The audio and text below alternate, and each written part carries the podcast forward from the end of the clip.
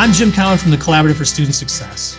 If you're interested in what's going on in America's schools, I want to invite you to take a road trip with me. Our new podcast is called Route K 12 Exploring Education Recovery.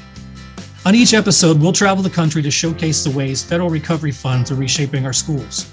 You'll hear about innovative tutoring programs, new incentives to recruit teachers, and a lot more.